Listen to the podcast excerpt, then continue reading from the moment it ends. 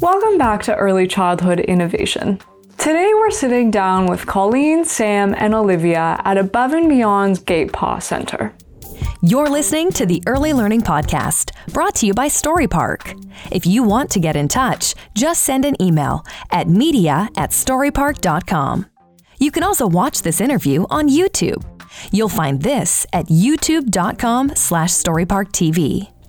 Yeah, just wondering if you can tell me a little bit about the community at this center. So I think at the centre we have, you know, a lot of different cultures and things like that. So we try and involve them as much as possible, mm-hmm. um, getting their views on everything, and then mm-hmm. you know using it in our practice and now everyday. Right. Yeah. And we do want to be really respectful of the many cultures that we yeah. have in mm-hmm. here. Um, and we've found over the years that it tends to be quite a oral culture predominantly that we're working with. And so when we're engaging with parents, it's really important because often they will relate better with storytelling. So we mm-hmm. spend quite a lot of time interacting and talking with the families at this particular center mm-hmm. And yeah. it is a really mix of nations, isn't it? Like, yeah, it is. Yeah, from German to like we saw down there Tongan, and mm-hmm. yeah, yeah, it's amazing. How how do you ask for their involvement with the different cultures? I think it's just communication, yeah. just having those open relationships and yeah, mm-hmm. them being able to, you know, comfortable enough to approach us and mm-hmm. yeah, talk about what's important to them and yeah, building the trust. Yeah. And what have you found is most successful in building the trust? I think the core is relationships. Yeah. Yeah. So it's time. It's investing yeah. time and having enough staff on, rostering enough staff that when parents come in, we have got someone to greet them and to talk to them and to just engage and begin that communication process and then develop it once mm. they've established that.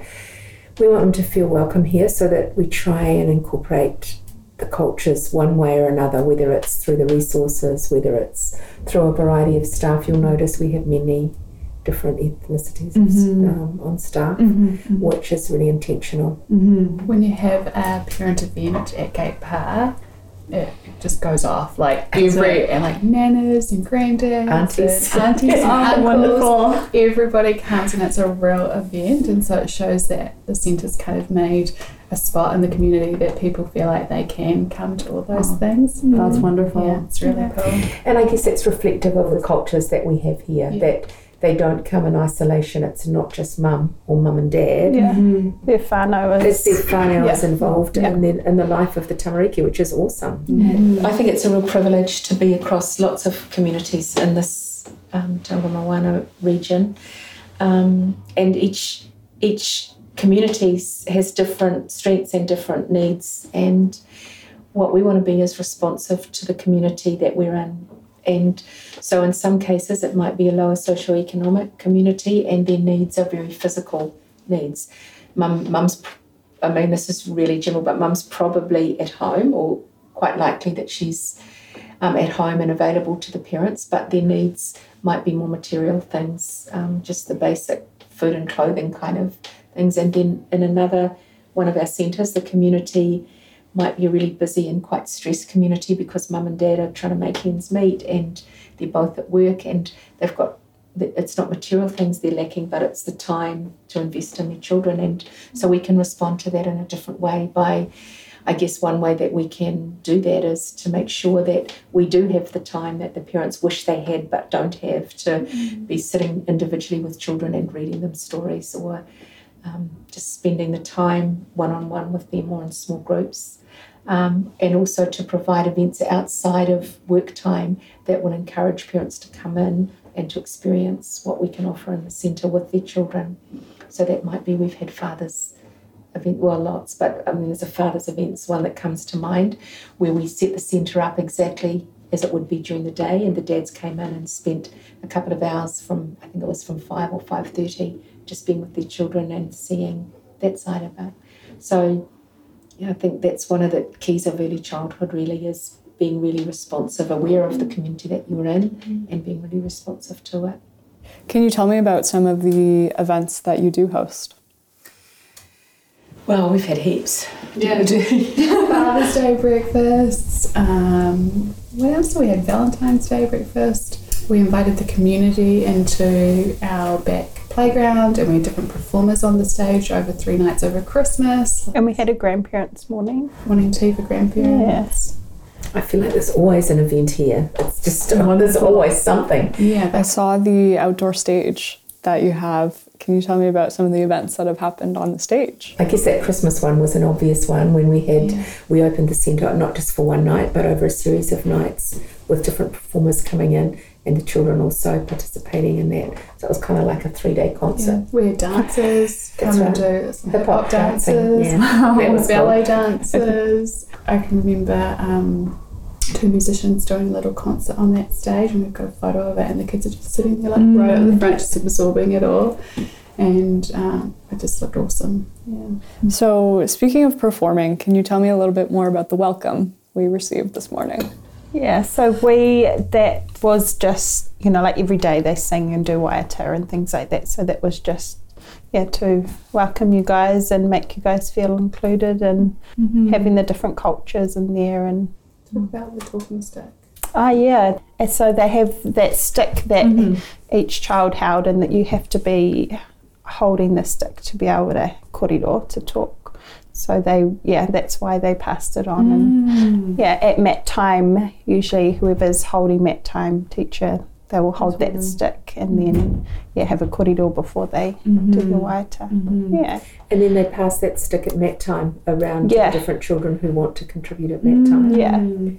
and so they all understand that if they want to talk, they need to, you know, wait for the stick mm-hmm. and You've you've chatted a lot about how you've included the, the different cultures. Can you maybe speak to some of the challenges of doing that and how you've been able to succeed? I think the big learning curve early on was that, as I touched on earlier, mm-hmm. that it's a really oral, tends to be really mm-hmm. oral cultures that are here. And they, they tell the stories, and they, that's how traditions are passed on. It's through the dialogue, the communication orally.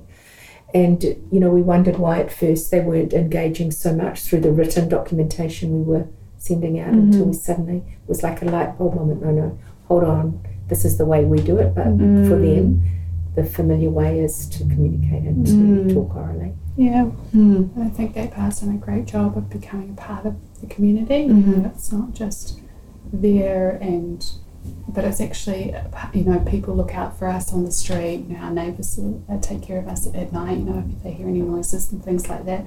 So i think that um, people feel ownership and that they come and really feel like it's their center mm-hmm. rather than just a centre they're going to mm-hmm. yeah mm-hmm. I think it was last year. This doesn't answer your question. It's sort of sidetracking. I think it was last year. Um, we worked really closely with the local police, and they would be running. So we opened the centre during the day, and parents could come in, whānau could come in and talk to the police about issues that were happening in the mm. community, and that was quite a significant time for us. Yeah. Um, because it, I guess it made it a safe place for people to come and talk about their concerns, It's like And a it was- neutral place where they could feel like they could come yeah and that was really successful initiative. Um, in terms of the challenges, I guess you will have seen the, the variety of cultures. I think it's very easy to overlook some. You know, you suddenly look through the list and say, hold on a minute, you know, we've got somebody from Zimbabwe here or somebody from South Africa, and they don't. I mean, obviously it's Pacific and Maori, but but it's much wider than that. And those, I think that's a challenge that I found is actually looking down the rolls and looking at the different ethnicities and making sure that we were um, acknowledging them yeah, and then catering for them. And also that is the participation. You know, sometimes parents are going through things where they need support to be able to come to the centre or support them through that. So it's it's a privilege to be able to do that in the community. Thanks for sharing that perspective. no, that's great. With um, with the holiday season upon us, how do you celebrate and incorporate all the different cultures in the center around this special time? That's a really interesting question and one that we've had lots of dialogue around. Um, Christmas is a very significant time to me personally um, because of my faith, and but I also realise the number of children that are here. And I guess we also should. Would it be appropriate to also say that you know there are other seasons that we acknowledge for example, you know, Festival of the Lights for Diwali. I think so. So while we definitely do celebrate Christmas, there's also numerous other celebrations through the year that we acknowledge. Matariki is big, and we normally that's an event normally parents are invited to to bring kai in and to celebrate Matariki with the children. There's the Festival of Lights for Diwali and Chinese New Year. the Chinese New Year. Christmas is one of many, and so we just give room for that. You know, we give room for the for it to be about whatever it is that the par- that's important to the parents. So we don't, you know, we don't focus hugely um, on the, you know, it's not about presents kind of thing. Although, actually, rewind that because we actually do. Authentic. I think it's been respectful. You know, Yeah. I think it's been respectful and and acknowledging that it isn't as significant to others within the centre as it is to me. Although, you know, for many it is a really significant time. So we have our celebrations here, and we have a range of the Christmas songs that we celebrate. The New Zealand Kiwi ones and the ones that you know celebrate Jesus' birthday. That those are included in it. Um, It's the underlying message too, isn't it? Like it's actually about love and peace and all those kinds right. of things. So they're universal. They don't have to be directed just around Christmas, but it's a great time where everyone's got it in the forefront of their minds to talk about that stuff. Yeah. And um, being from Canada, maybe I'm not familiar with some of the Kiwi Christmas traditions, Summertime. Yeah. which is opposite for me. I'm used to white Christmases. Yeah. I've always dreamed of a white Christmas. yeah. Um, we we sponsor a night before Christmas, which is a it's put on by Bethlehem Baptist Church in Bethlehem, in the suburb of Bethlehem here. So we become part of that, and this year we're doing a um, Christmas Wonderland sort of around the frozen concept. Mm. so we're bringing in five ton, I think, is it five ton of ice to be part of that to support them and what they're doing. And that's a really community event. It's known throughout Tauranga with 30,000 or something people attending, like it's really big. And so, yeah, we sponsor that, which is great privilege. So we've got the Above and Beyond Kids Zone in there with bouncy castles and yeah, the frozen castle and photos and whatnot. So that's going Well, to be will be really fun. Elsa, dressed up as Elsa. I've got on camera now. might be better. Yeah, it's on camera. You can do it now. to be determined. Elsa character Yeah. roles need to be filled. there, or Yeah. be. Yeah. Yeah. A winter wonderland. A winter mm. in summer. yeah. Right. So that's another way to maintain community across the, the different sites. Um, we do recognise that Christmas is a really stressful time for many families and um, pressure, particularly financial or um, just yeah, whatever. It can be a really s- stressful time. And statistically, in New Zealand, the child abuse increases hugely. The um, suicide rate goes up. It, while we celebrate Christmas, we also recognise that time and we do what we can to support our families in that. Um, we do um, encourage families to bring in extra food and food parcels that we then pass on to the appropriate organisations or else to our families that we know haven't got what they need. And yeah, I think that's a really, really valid point that some families just don't have the financial resources to celebrate Christmas. And we want to be mindful of that while we're talking about presents and gifts and things. We've got um, that Dr. Seuss quote that we put up what, um, at the Te Puna Centre that says, What if Christmas he thought doesn't come from a store? What if Christmas he thought is something much more? And I think uh, staff are mindful of that um, through that season. So you find you get feedback from the families after these events. Yes, yeah, yeah. And usually attendance grows the, when they start their children in the centre. They kind of just mum and dad come, but then as they come to more things, they Spirals. everybody The community grows. yeah, it grows. Yeah. yeah. Earlier, Colleen was mentioning how they really try and create a safe space for community members to come to the centers for support. The staff really do go above and beyond to maintain relationships with families and host community events. Now we're going to hear a little bit more about how they maintain their community outreach. We had a parent that um, worked locally in the community, and he used to go and get bread from uh, was it a bakery or something like that, Okay. and bring it, and it used to sit in our reception, so with um, paper bags, and parents could take it as they left. Yeah, It's a nice contribution. Mm. Yeah. yeah. And that wasn't our initiative, that was just somewhere that he thought was a great place to do it from. So, mm. yeah. Wonderful. The relationships that Sam mentioned earlier is really, really important because it means that we become into and really integrated into their family life and we can support them in ways that that are you know particularly for them and if it's for example a, a family that's just moved over into New Zealand from another country it might be they need support and friendship and mm. um, to even just to find out where different things are in the community yeah. so that need might be quite different from somebody else's so mm we just try and build those relationships and strengthen them. We did have a family that would, had twins really prematurely, and they were spending a lot of time in Hamilton Hospital, and they got robbed while they were over there. oh, so we were able to collect clothes, like baby clothes, mm. Colleen knitted. Um, oh. we got food together and things like that. So it was just that kind of thing that when you're already stressed to the max, you know, something like that happens and we can support them through it. Yeah. And with those twins, their seventh and eighth children or something. Yeah, like they had a big family already. Wow. So and it was complications. So it was really they were travelling all the time over there. hard time. Yeah. Yeah, and then to get robbed while they were over there, and the children lost all their toys. So that was awesome to be able to do that. I then had a chance to learn about the inspiration behind the design and theme for this center. Colleen also spoke a little bit more about her background in early childhood education and how it led to repurposing a neighborhood home into the first Above and Beyond Center. I, I can't help but be curious about the Alice in Wonderland theme. Please tell me more about that. The Alice in Wonderland, this was the first centre, as we've yes, talked about yes. before, and it was running as a centre before we kind of rebranded as Above and Beyond and brought in the Alice in Wonderland theme, and we really did want a place of wonderment and exploration. And you, you will have seen walking through the different layers of exploration, you suddenly notice, you know, the door handles don't match, or the mm-hmm. door handles upside down, mm-hmm. or whatever. Um, so that was what we created, and at that time we also came to our kind of tagline of we believe childhood should be what, time of fun and exploration. Yeah, mm-hmm. children should be encompassed in love, and childhood is a time for mm-hmm. fun and exploration.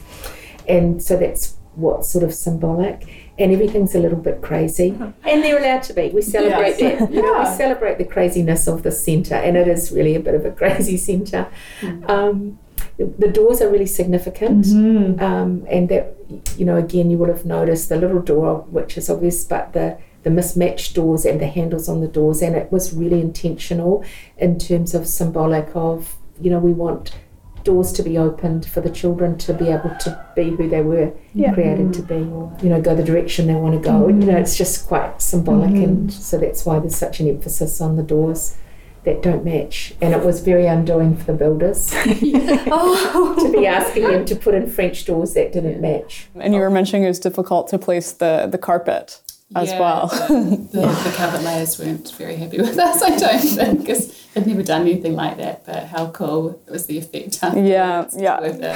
The centre did kind of evolve. It started off. Um, I I had centres previously and sold them, and then went into lecturing in early childhood and just doing things still involved in early childhood, um, but not directly in a centre. And I missed it. I missed the engagement of the families and the children. And so when this house came up, it was a 10 bedroom house. I thought this is going to be awesome. And, you know, it took, it takes a long time. I think it, I think it was a year before we got resource consent to, to turn it into a childcare centre. It made so much good sense to me to have a centre bang in residential areas. Mm-hmm, mm-hmm. And I remember being down at council and them saying, no, they should be in commercial. And I go, but their children, their families, they need to be in mm-hmm. the residential area. And um, yeah, so the process took a really long time. Um, then we established it as just a kind of a standard centre. And I can't remember how long it was, but several years later, I thought, no, no, we can do better than this. Um, and I had a friend that we worked with and um, looked at the design of it, and she's crazy left brain. Um, and together, I, I could have the ideas and the thoughts behind it, but she could bring put the put the wheels on it and mm. bring it into be a reality. Mm. Um, and so that's when we just decided Alice in Wonderland. That's got it's got so much depth of mm-hmm. what we believe about early childhood. Mm-hmm.